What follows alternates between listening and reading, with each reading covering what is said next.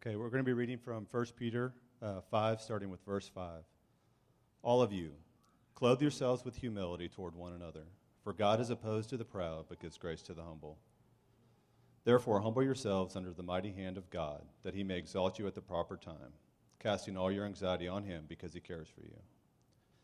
Be of sober spirit, be on the alert. Your adversary, the devil, prowls around like a roaring lion, seeking someone to devour. But resist him firm in your faith, knowing that the same experiences of suffering are being accomplished by your brethren who are in the world. After you have suffered for a little while, the God of all grace, who called you to his eternal glory in Christ, will himself perfect, confirm, strengthen, and establish you. To him be dominion forever and ever. Amen. I count it a privilege to be able to come to this pulpit. As you know, um, you guys can be seated. As you know, we at Heritage Grace do have a high view of the Word of God. So I pray that I'll do honor to the text, and I pray that you guys will be blessed as much as I have been blessed in preparing this sermon. So let's pray together one more time. Heavenly Father, we just come before you, Lord, and God, we just want to thank you for just a time of worship, Lord, just the, the truths, God, that, were, that we sung about in our hearts the truths, Lord, that you will provide, that you are faithful. God, if you're for us, who can be against us? Whom shall we fear, Lord? Thank you, Lord, that you are a sustainer, God, that you don't slumber, you don't sleep, you uphold those who cry out to you, that we may mount up with wings like eagles, Lord. Amen. Thank you, Lord, for your providence, Lord. Blessed be your name, whether you give or you take away. And so, God, as we open up your word, we pray, Father, that you would be magnified. We pray that you would exalt your word, Lord. I pray for your people, Lord, that you would just um, speak to their hearts, speak to their souls. I pray that they would be encouraged and convicted. And God, I pray that you would fill me with your spirit, Father, as I proclaim your truths. And Father, I just pray that your truth would just be magnified. In Jesus' name, amen. amen. The title of my sermon today is called Humility Before God. You know, the book of First Peter is an amazing book. It was written by the Apostle Peter for Christians who were scattered throughout the Roman world and who were suffering or were about to suffer intense trial through persecution. The book is written as an exhortation to perseverance through godly, practical living in the midst of suffering. We can see Peter's heart of a shepherd throughout this book. It is evidence throughout the book is, it is quite evident that he took the charge of Jesus Christ at the end of the Gospel of John to tend his sheep, to shepherd his sheep very seriously. We see throughout the first epistle of Peter many exhortations to practical living in the midst of suffering.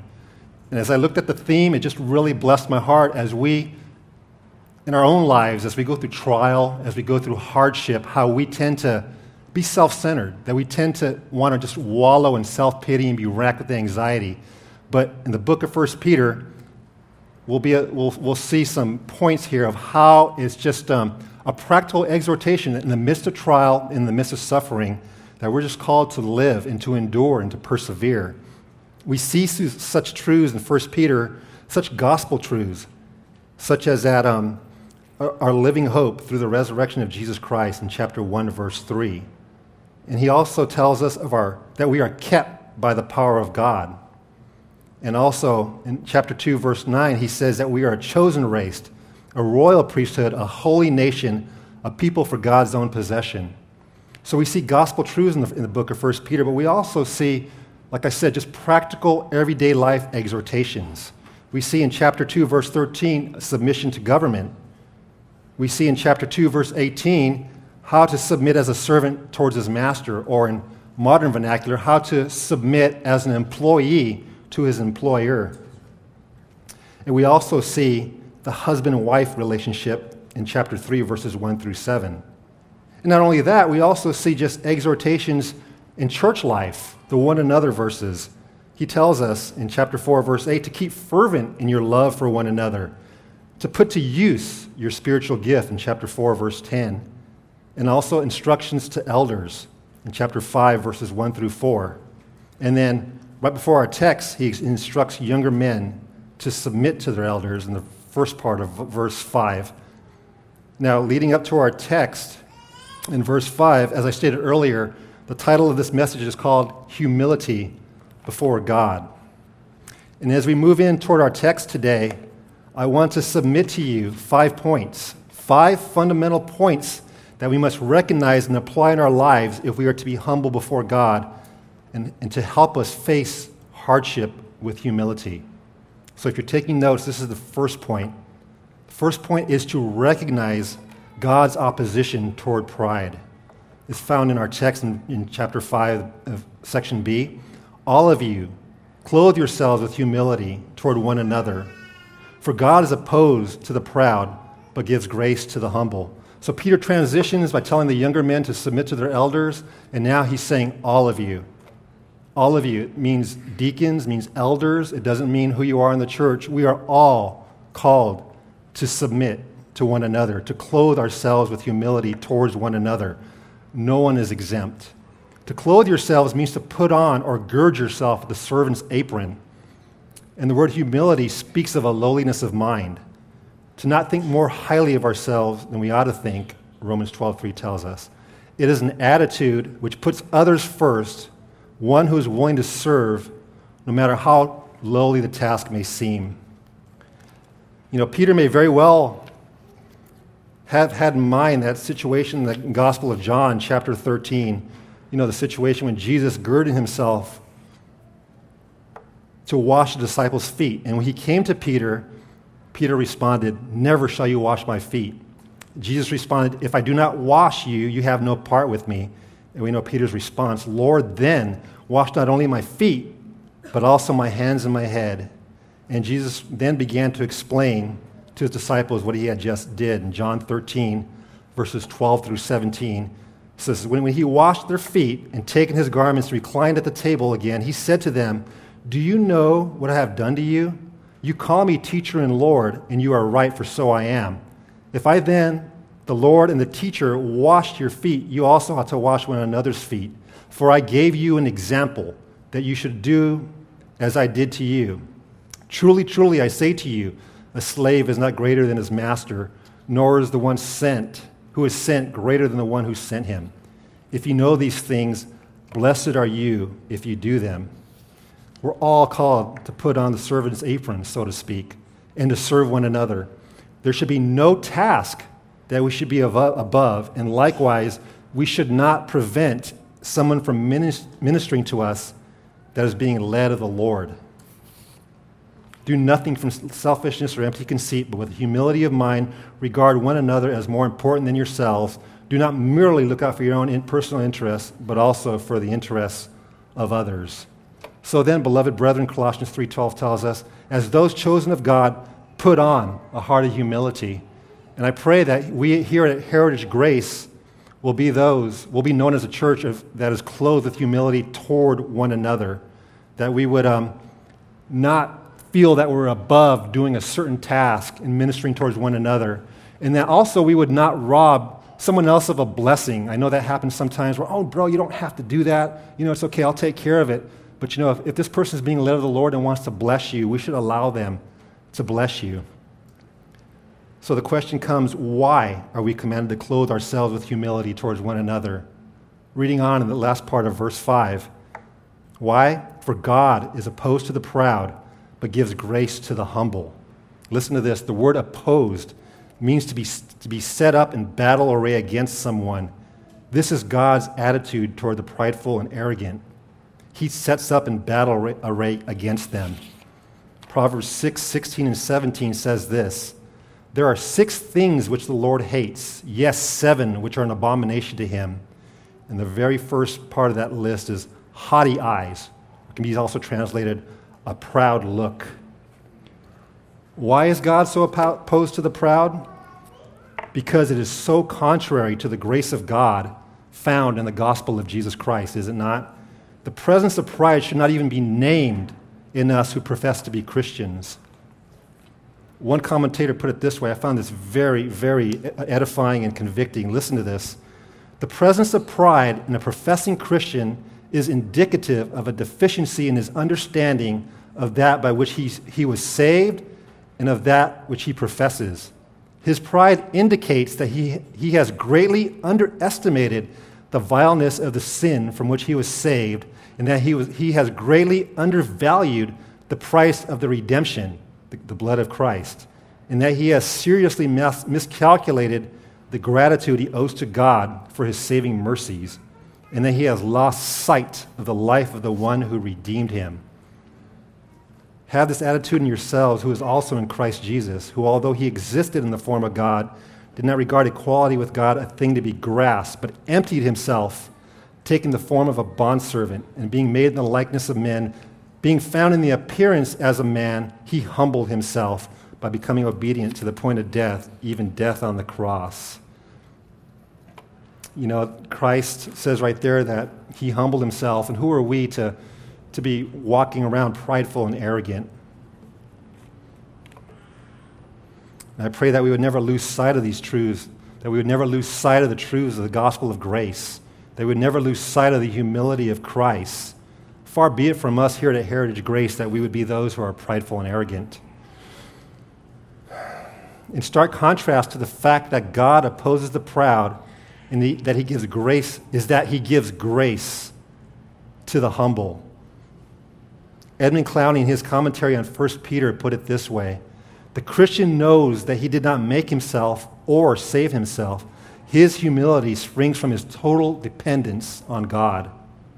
And then Alexander Nisbet says the grace of humility is that adornment whereby a Christian has a low esteem of himself, flowing from the sense of his own sinfulness and the undeserved goodness of God.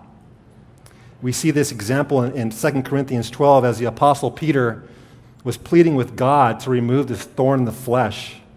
And we know um, as he pleaded, this is what he, wrote after that. Concerning this, I implored the Lord three times that it might leave me. And he has said to me, My grace is sufficient for you, for power is perfected in weakness. Most gladly, therefore, I'll rather boast about my weaknesses so that the power of Christ may dwell in me. Therefore, I am well content with weaknesses, with insults, with distresses, with persecutions, with difficulties, for Christ's sake. For when I am weak, then I am strong. So, brothers and sisters, we must recognize that He is opposed to the proud, but that He gives grace to the humble. And now we come to our second point. We must recognize His providence. Looking at verse 6. Therefore, humble yourselves under the mighty hand of God, that he may exalt you at the proper time. Because God is opposed to the proud, and he gives grace to the humble, we are to humble him, ourselves under the mighty hand of God. Well, what is this mighty hand of God? The mighty hand of God speaks of his sovereign providence over the lives of his people. It speaks of God's holy, wise, and powerful governing of his people and their circumstances, one catechism puts it. See an example of God's mighty hand, we look at Exodus 13:3. Moses said to the people, Remember this day in which you, were you went out from Egypt, from the house of slavery, but, for by a powerful hand the Lord brought you out from this place. So to humble ourselves under his mighty hand means, means to submit to his wisdom and to live our lives with clear understanding that He is in control and that everything is being orchestrated by Him to accomplish His purposes. It means, as Wayne Grudem puts it, to accept the twists and turns of His providence, even though it may mean suffering in this life. And you know what else? It also means that we should put away all grumbling and complaining. You know, to grumble and to complain is to question God, God's providence over our life. It is to have that prideful attitude that, that you think that you know better than God about your circumstances and what to do in them. You are to humble yourselves under his mighty hand, that he may exalt you at the proper time. You know, that humiliation leads to exaltation is a common biblical theme. Matthew 23 12 says, Whoever exalts himself, himself shall be humbled, and whoever humbles himself shall be exalted. It is God who will exalt us. Who it is God who will exalt to raise up and to lift up the child of God out of their trials and suffering at his wisely predetermined time whether in this life or the life to come. And what does this exaltation entail? Well, it may, it may mean spiritual blessing, increased spiritual blessing, and deeper fellowship with God, or it may mean increased honor, greater responsibility, or greater reward. Whatever the case may be, we are to humble ourselves before God by recognizing His providence over our lives. Continuing on in the thought of what it means to humble ourselves before God, my third point is this we must recognize His care for us. Verse 7 casting all your anxiety on Him because He cares for you. Now, this verse, verse 7, is a continuation of verse 6. It's not a new thought, it's, a continuation of verse 6. Casting our anxiety on Him is one way we humble ourselves under His mighty hand.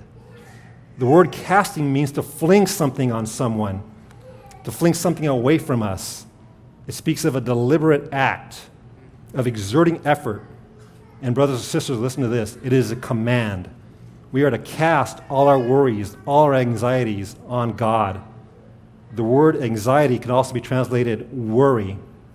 And the Greek word is merimna, and it means to divide, part, rip, or tear apart, to be drawn in different directions. You know, this is what anxiety does, brothers and sisters. We worry about something we can do nothing about or cannot even be sure about, and it tears us apart. It draws us in different directions. What are we to do?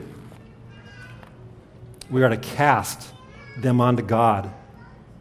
For when we do, as one commentator puts, listen to this. When we cast our anxiety on God, this is what we are doing. We are acknowledging that our anxiety is sin. We admit that we cannot handle it ourselves. We accept God's providential ordering of our lives and we anticipate that He will work in us, for us, and through us. And this attitude of un- utter dependency on God honors Him and pleases Him.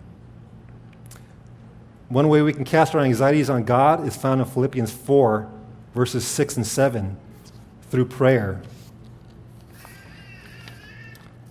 Philippians 4, 6, and 7 says this Be anxious for nothing, but in everything, by prayer and supplication, with thanksgiving, let your request be made known to God. And the peace of God, which surpasses all comprehension, will guard your hearts and your minds in Christ Jesus. We let our request be made known to God, and we are to do so. This is key. Listen to this. We are to do so with thanksgiving. And the source of our thankful spirit is a certain knowledge, a certain conviction in our soul that He cares for us. Proverbs 12 25 says, Anxiety in a man's heart weighs it down but a good word makes it glad. And isn't it a good word, brothers and sisters, that He cares for you, that He cares for me? And I think Peter had in mind just that very lesson from the Sermon on the Mount as Jesus taught on this topic of worry and anxiety. Jesus speaking on the Sermon on the Mount, Peter was part of that audience listening to this sermon. For this reason, I say to you, do not be worried about your life as to what you will eat or what you will drink, nor for your body as to what you will put on. Is not life more than food and the body more than clothing? Look at the birds of the air. They they do not sow, nor reap, nor gather into barns, and yet your heavenly Father feeds them. Are you not much more worth than they? And if, who, who of you, being worried, can add a single hour of his life? And why are you worried about clothing? Observe how the lilies in the field grow. They do not toil, nor do they spin. Yet I say to you, not even Solomon in all his glory was clo- clothed himself like one of these. But if God so clothes the grass of the field, which is alive today and tomorrow is thrown into the furnace, will he not much more clothe you, you of little faith? Do not worry then, saying, What shall we eat, or what will we, what will we drink, or what will we wear for clothing? For the Gentiles eagerly seek all these things for your heavenly Father knows that you need all these things, but seek first his kingdom and his righteousness, and all these things will be added to you. So let me ask you guys, let me ask you, brothers and sisters, when hardships and trials come upon us, how do we respond? When we're at work and we hear rumors of layoffs or terminations, when um, our finances are not where they should be, when our marriage is not what, where it should be. And granted, we've done what we can do. You know, we're, we're seeking to provide the best we can for our family. We're seeking to be a godly husband, a godly wife. And there's no response. It's not being met. What are we to do? How do we respond? Do we respond with anxiety? Do we respond with worry? Or do we trust in God and believe that He cares for us and that His caring has the power to do the very best for us? Earlier in this epistle, 1, 1 Peter chapter 4, verse 19, Peter told his readers, Therefore, those also who suffer according to the will of God shall entrust their souls to a faithful Creator in doing what is right. So far, we've covered three points in what it means to be humble before God. We've seen our need to recognize his opposition toward pride. We've seen our need to recognize his providence. And we've also just looked at to, the need to recognize his care for us. And so now we come to our fourth point, which is to recognize the warfare. Verses 8 and 9. Be of sober spirit, be on the alert. Your adversary, the devil, prowls around like a roaring lion, seeking someone to devour. But resist him, firm in your faith, knowing that the same experiences of suffering are being accomplished by your brethren who are in the world. We can be assured, brothers and sisters, that when we seek to apply these truths, isn't, it, isn't this so true? That when we seek to be clothed with humility towards one another, when we seek to humble ourselves under the mighty hand of God, when we seek to cast all our anxieties on Him, it just seems like the warfare intensifies. We can be assured of that. And I believe this is why Peter tells his readers to be of sober spirit, to be on the alert. To be of sober spirit means to be clear headed, to be free from mental confusion. And to be alert means to be watchful, attentive, awake. And you know, when we're racked with anxiety, when we're racked with worry, when we're wallowing in self pity, we're, ne- we're none of these things. We are not attentive. We are not free from mental confusion. We are not awake. That's why Peter tells us that we are commanded, that's why we are to be sober and to be alert. Why are we commanded to have this heightened sense of what is going on within us and around us? It is because we have an adversary, the devil, who is the enemy of our souls, a slanderer, and an accuser of the brethren. Peter goes on to say that he prowls around like a roaring lion, seeking someone to devour. And I don't know if you've seen these, like, I don't know if it was National Geographic, these television programs, Animal Kingdom, or whatever it was, where they'll show these lions. Uh, first, they'll show animals just like walking around in a herd and um, next thing you know, there's like a lion or two up in the up, just just stealthily, cunningly, just um, watching them. You know, just like a secretively watching them. And you know, they're basically what they're doing is they're prowling about. They're quietly stalking their prey. And you, you notice that when you watch these shows that they go after those who are kind of like divided from the group or those who are just straggling behind, those who are weak. You know, this is just a graphic, to me, just an analogy of us, if we are not spiritually sober, if we are not spiritually alert, the devil will seek to attack us and try to devour us. The word devour is a graphic term, it means to drink down or to gulp down. Satan targets those who proclaim the name of God and who are seeking to be faithful to him. His, ar- his aim is to destroy our faith, to destroy our testimony, to remove from us the joy of our salvation, this, this is the language, brothers and sisters. When it says devour, our adversary wants to devour us. Okay, he seeks our spiritual annihilation. What are we to do? Well, verse 9 gives us the answer. But resist him, firm in your faith. To resist means to stand against. James 4 7 puts it this way resist the devil, and he will flee from you.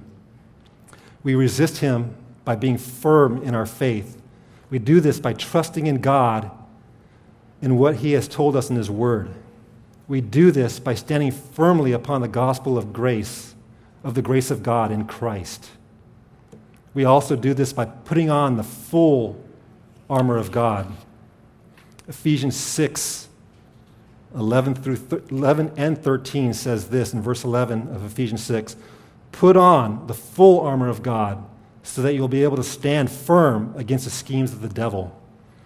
And then verse 13 says, Therefore, take up the full armor of God so that you'll be able to resist in the evil day, and having done everything, to stand firm. You might want to review that on your own time. Go, turn to Ephesians 6, 10 through 18, and review the armor of God. But Peter, but Paul in Ephesians 6 is exhorting believers to put on the full armor of God that we may be able to stand against the devil. And now look, notice at verse 9, continuing on in verse 9, it says, Knowing that the same experiences of suffering are being accomplished by your brethren who are in the world. Peter was telling the recipients of this epistle that they were not alone in their suffering.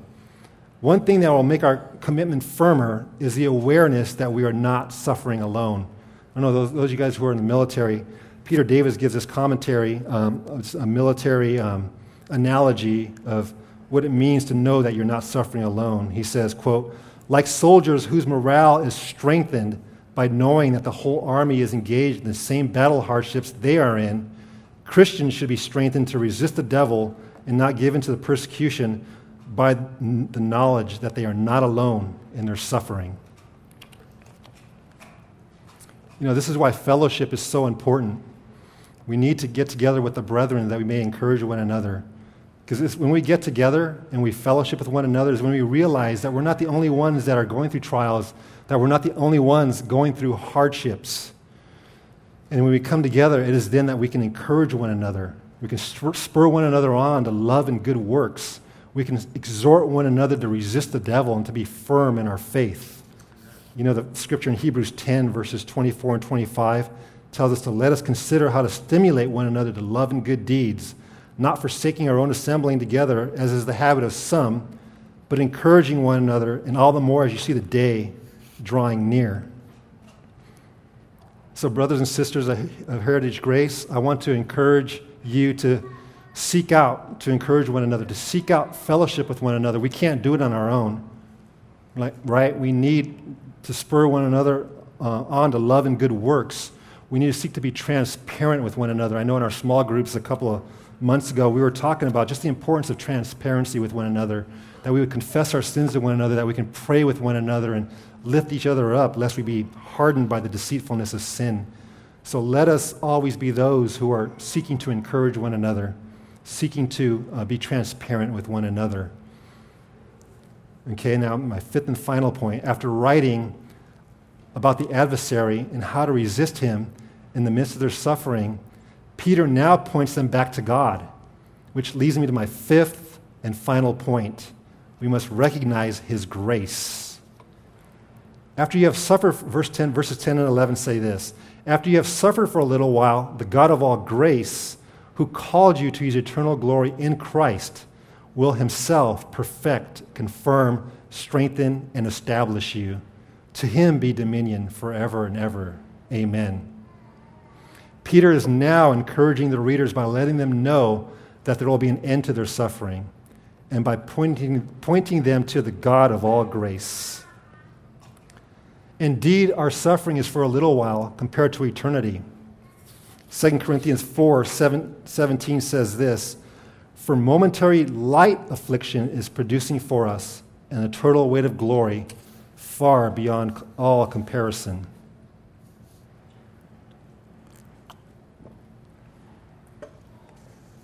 In the midst of our suffering, we must realize that God has a sanctifying purpose for it. He ordains and governs our suffering according to his providence. The hardship will end when he has accomplished his purpose through it. We are called to trust him because he is the God of all grace.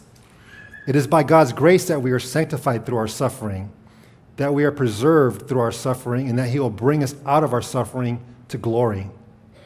It is by God's grace that he called you to his eternal glory, which is um, the next verse here in, chapter, in verse 10, the second part of verse 10. He has called you to his eternal glory. Speaks of an effectual calling. J.I. Packer define, defines this calling as the doctrine of God summoning the elect by his word and laying hold of them by his power to play a part and enjoy the benefits of his gracious and redemptive purposes. From effectual call all the way to glorification, eternal glory is God's intention for us. And no temporal suffering, temporal suffering can thwart the eternal purposes of God calling his people.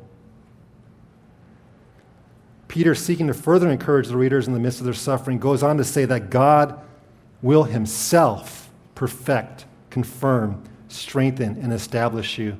Isn't that God's grace, brothers and sisters? I mean, God is the high and lofty one. He is so far above us, and yet He is personally involved with us. He is personally involved in the midst of our suffering. It says that God will Himself do these things.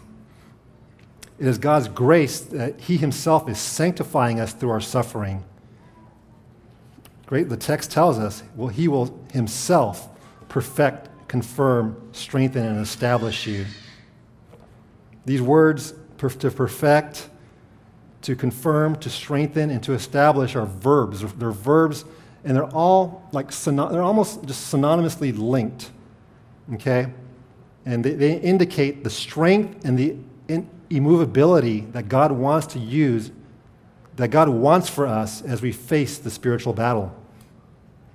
Because the text says that He will Himself do these things, what does that tell us? It tells us that they, they are promises. God promises to perfect, to confirm, to strengthen, and to establish us. The word perfect means to restore and to mend. That word mend um, is, was used, in, I believe, in Mark's gospel when the fishermen were mending their nets. So God promises to mend us, to restore us in the midst of our suffering and after our suffering. To confirm means to set fast and to support. God will make us steadfast and immovable. God uses trials in our, in our, in our um, lives to sanctify us, to make us steadfast, to set us fast, that we may be immovable. Strengthen means to make firm, right? The Bible tells us to be firm in faith, to be firm in our faith. God promises in the midst of our suffering and after our suffering to strengthen us, to make us firm. And to establish means to, make, to be firmly grounded, to make grounded as to be on a solid foundation. God is indeed doing these things in our lives now and will continue to do them all the way to glory. He is the God of all grace. Is it any wonder that Peter responds in a doxology in verse 11? To him be dominion forever and ever. Amen. The God who has promised who has promised has the power to fulfill what he has promised. And to that we can say amen. We can say amen. So be it. So in closing, let us remember the five fundamental points we are to recognize and apply into our lives if we are to be humble before God and face hardship with humility. Number one, recognize God's opposition toward pride. He sets up in battle array against those who are prideful. Let us not forget what pride is, what it does. It, it flies in the face of God, it flies in the face of, of the gospel, it flies in the face of the example of Christ. Number two, let us recognize God's providence. That through our suffering and through our trial, God is providentially guiding us and bringing us through that. And let us submit to that because he, in His sovereignty, is also loving and He's also wise. So we must trust him and trust his providence. Point number three was to recognize his care for us. Put off anxiety, brothers and sisters. Put it off. It is a sin. Cast them onto the Lord because he cares for you. Point number four is to recognize the warfare. We have an adversary, the devil. The Bible tells us to resist him, firm in your faith. Resist the devil, and he will flee from you. Cling to the promises of God's word cling to the gospel of the grace of God in Jesus Christ. And the final point recognize God's grace, that in the midst of our suffering, He is sanctifying us, that He will, by His persevering grace, His preserving grace, He will see us all the way to, the, to eternity, all the way to final glorification. Let's pray. Father, we just um, humbly come before you, Lord. Thank you for your word. Lord, I just pray, God, that you um, would be glorified. I pray that your people, Lord, um, would be built up and encouraged by this word, Lord, as I was, as I was. Lord, just help us to be humble before you, that we would clothe ourselves with humility towards one another, that we, that we would humble ourselves under your mighty providen- providential hand, knowing that you will provide, knowing that you will sustain us, Lord. God, help us with our worry and our anxiety, Lord. We live in a world that um, just causes us to be torn apart, to be drawn in different directions. Um, that causes mental confusion. Lord, help us to cast all those cares upon you because you are worthy, because you care, because you love us, Lord. And help us to remember that we um, have an adversary. Lord, you tell us to resist him, to be firm in our faith. I pray, God, that we would stand on the promises of the gospel, that we would be f- firm in our faith, because, Lord, you are the God, God of all grace. You promise to strengthen us, to establish us, to restore us, to confirm us from here all the way to glory, God. So, Father, we just um, thank you. We praise you, and we pray all these things in Jesus' name. Amen.